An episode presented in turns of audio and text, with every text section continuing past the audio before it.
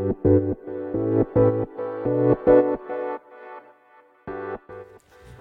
科行きの10分間始まります。このチャンネルでは日本最大級のブラジリアン柔術ネットワークカルピディウム代表の石川由紀が日々考えていることをお話しします。はい。皆さんこんにちは。いかがお過ごしでしょうか？本日は9月の15日金曜日です。東京はゲリラ豪雨のような感じですごい雨が降ってました。僕も降られてしまってずぶ濡れになりました。で僕ら、えー、石川家はですね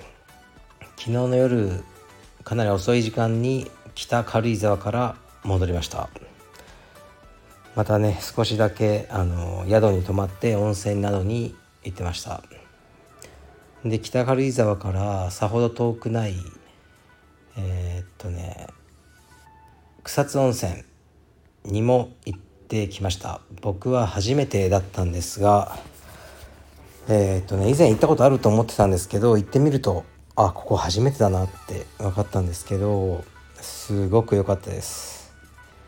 やはり温泉といえば草津温泉かもしれないですね。お湯の量ですね。その何て言うんだろう。ちょっとね言葉忘れちゃったんですけど湧出量かな。湧いてくる量が日本一なんですね。だから草津温泉はあのしかもねすごく熱いのが湧いてきてあの冷まさなきゃいけないんですね。お風呂の適温にするためには。でもう多すぎるのでお湯も捨ててる状況らしいです。ね、温泉では使い切れなくて。で捨てるのにその熱々のお湯を、ね、川とかに流しちゃうと環境に問題があるということで冷やすあのなんかプロセスがあってそれからね捨てるからそれにすごいねコストがかかってるって話を聞いたことあります。それぐらいお湯が豊かな温泉なんですがだからもちろん循環ね湯じゃなくてもうかけ流しですね。どんどん湧いてきてみんなでお風呂、ね、入ってそれがあのかけ流し流れてね捨てられていくというタイプの、まあ、一番ね、まあ、温泉の王道ですね。源泉かけ流し。で源泉にもね何種類かあるらしいです。何種類かあっていくつかの源泉でこのお風呂はここの源泉を使ってる。ここのお風呂は、ね、何々源泉って数種類あってでお湯の質もね違うらしいです。濁ってたりクリアだったり。いやー本当にねいい温泉でした。お湯がいいというのがまあ一番ですよね。小細工はいらない。というね王者の風格を感じて本当に良かったです。またね来月か11月ぐらいに行けたらいいなと思ってます。草津はスキー場もあるので冬になったらまあ、スノボ家族でスキースノボを持って、えー、草津に行って、えー、ね、スノボスキープラス温泉。できたら最高ですね。で今日は、えー、僕の YouTube チャンネルミッドライフクライシスの、え収録に行ってまいりました。ミッドライフクライシスというのはですね何度も言ってますが中高年に起きるえー、っとですねまあ、更年期障害ですね。それをなんとか脱しようというねその悪あがきをするチャンネルです。でまあねあのそんなにねチャンネルあの登録者数もいないんですが、まあ、頑張ってやってます。これはねなんというかねもう本当にね恥をかくことが多いチャンネルなんですよね僕はいろんなことやったりして、うん、見るに耐えないって感じでですね見てないですよ最近は。最新回もちろん覚えてますよ何を喋ったかは自分でやってることなんでだけどその編集していろいろねテロップとか入れてまあいろいろ作ってくれてるんですけどね服部君が。まあ、悪いけど前回のはこう見てないですね。なんかもう見たくないというかまあちょっと恥ずかしいという感じですかね。正直に言っちゃえば。まあ、いつか見ます。今はまだ見てないですが、まあ、いつか見ようかなってそう思ってますね。で今回のも、まあ、今日ねあの収録したんですが、まあ、結構ねあの、まあ、皆さんが見ると面白い回になったんじゃないかなと思います。今回はあ偶然ねあのまあ知り合ったというかねあのねちょっとお話をする機会があった方がいて精神科医でクリニックを経営されてるということが分かりでしかもね中高年の、まあ、男性限定で中高年のまさに、えー、更年期障害ですね。それを専門にあの見るクリニックを経営されてるっていう方でした。その先生との対談ですね。場所もそのクリニックであのやらせていただきました。でまあ採血とかねいろいろ検査までしていただいてその結果はまあ出てないんですけどあの、ね、医学的なあの見地から僕の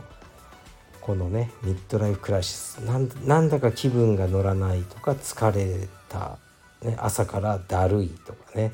そういう症状がまああるんですよ僕には。でその原因とその対処法を語っていただいてすでに実践してきました今日は。はいこれをねあのぜひ見ていただきたいと思いますのでまたねこの YouTube のあの編集をね服部君がやってくれて公開できる時にはまたラジオで宣伝しようと思います。よろしくお願いします。で YouTube ね。YouTube 今日もねレターで誰々という YouTube を見てくださいって来てましたけど見ないっすね。もうね誰々の見てくれとかね面白おかしいことをやってるから見てくれとかね全く見る気起きないんですよねそんなのを見る時間があったらまあネットフリックス見たいんですよねネットフリックスでこの間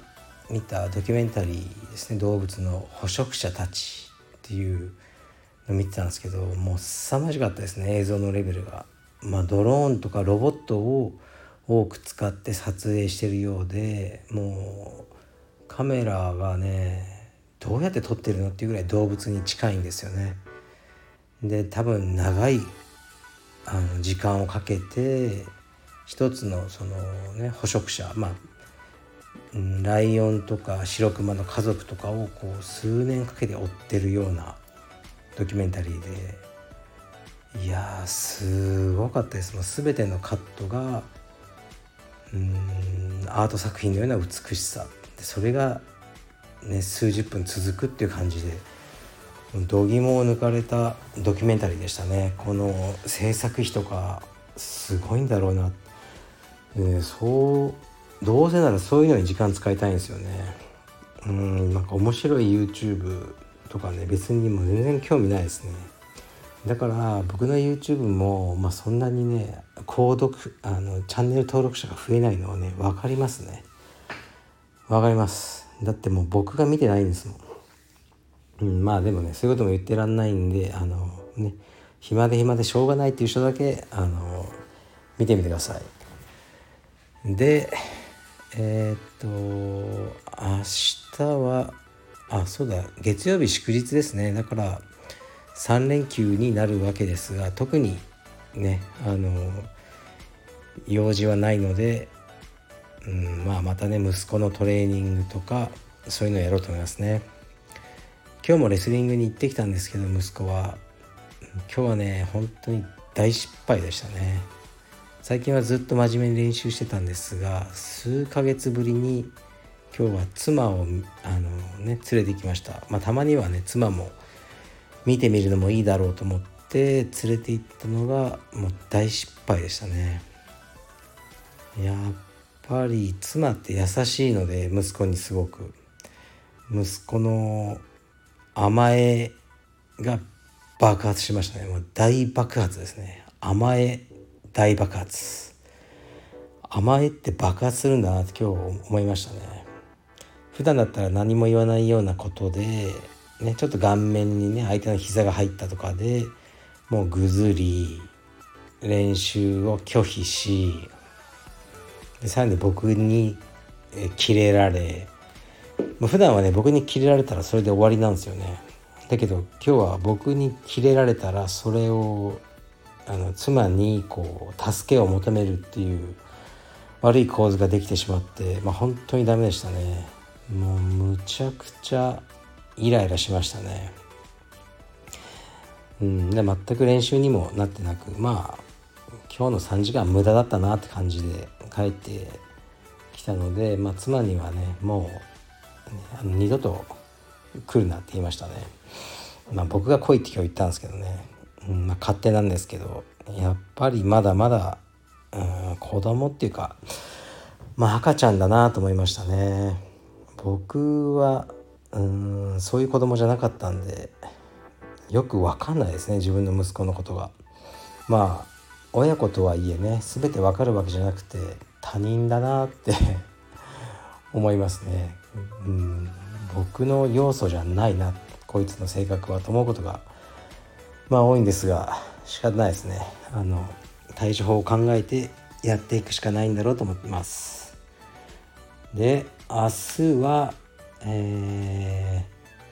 ー、そうアパレル撮影のロケハンですね